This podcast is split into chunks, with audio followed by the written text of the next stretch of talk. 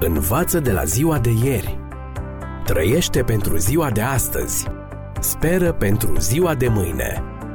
Ascultă emisiunea Timpul Speranței și vei căpăta speranță în ziua de mâine.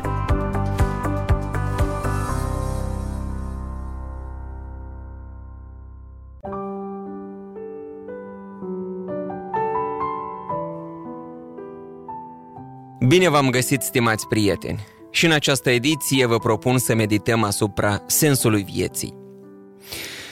Pentru început aflați că Sfânta Scriptură descoperă faptul că Universul și ființele inteligente n-au apărut la întâmplare. Dumnezeu le-a creat dintr-un motiv anumit și cu un scop precis.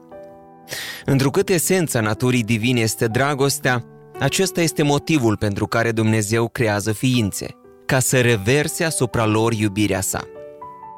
Iar scopul pentru care el le aduce la existență este să multiplice fericirea ființelor în univers. E de reținut că fericirea pentru care ne-a creat Dumnezeu nu este decât o consecință a dăruirii și primirii de dragoste.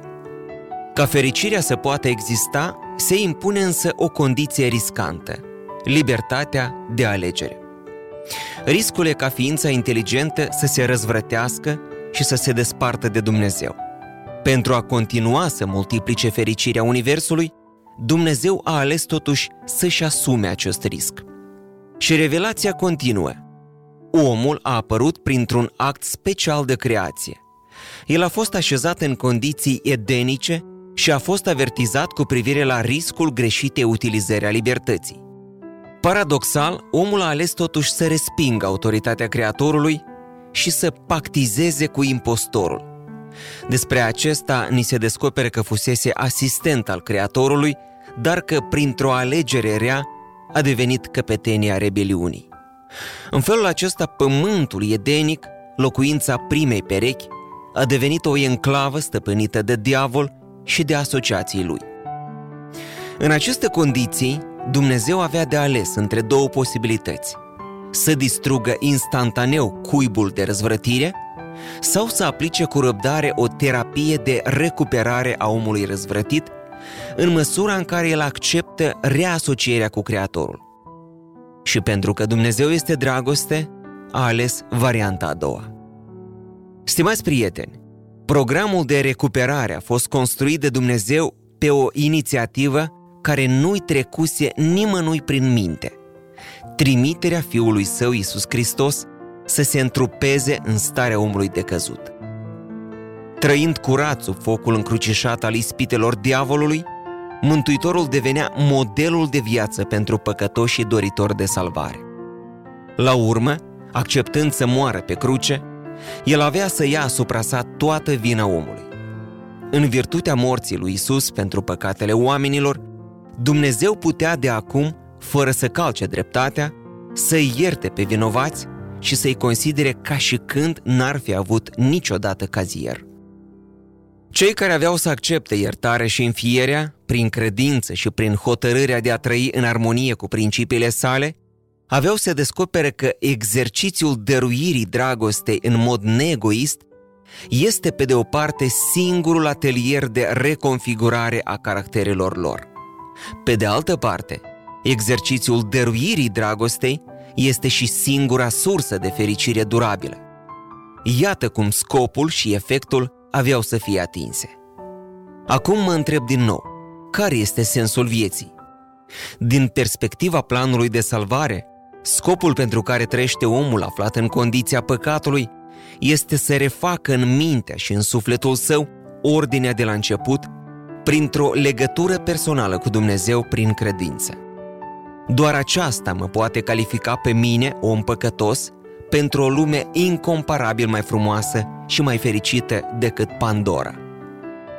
Conform principiului fundamental al împărăției, iubirea, programul meu de reabilitare constă în a dărui iubire celor din jur, mărturisind și altora despre bunătatea lui Dumnezeu, pentru ca și alții să fie recuperați prin dragoste pentru viața veșnică. S-a petrecut la 12 martie 2005 în Atlanta, Statele Unite, la ora 2 noaptea.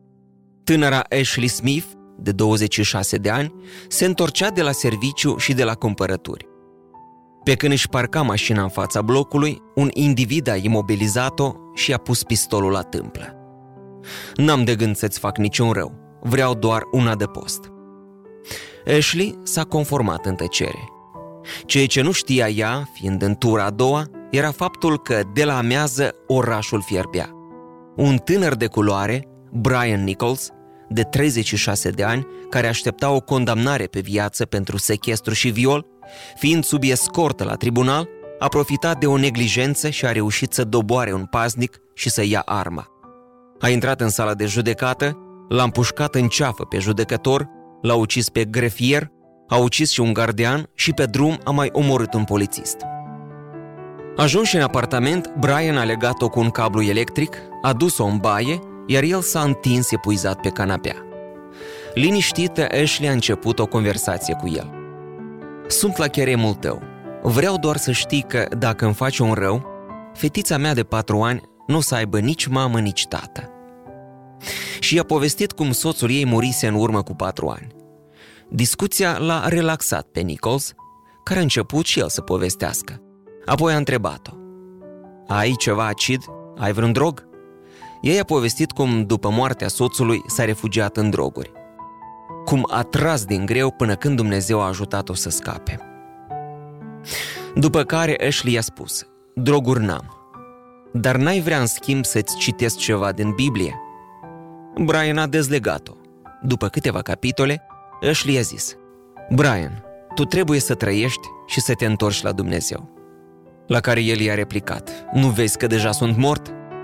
Nu, a spus Ashley, ești viu în fața mea. Este un miracol că Dumnezeu ți-a păstrat viața în urmărirea prin care ai trecut. Nu la întâmplare ești tu în acest apartament.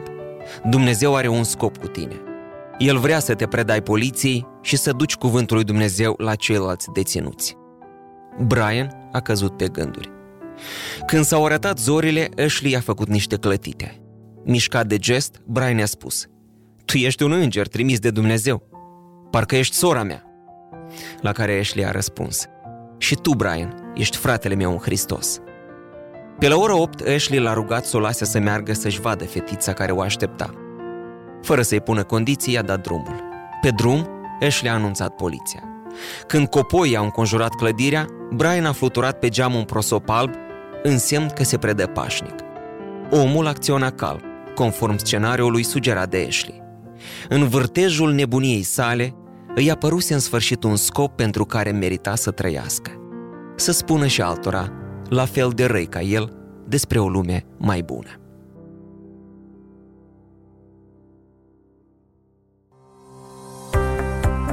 Învață de la ziua de ieri.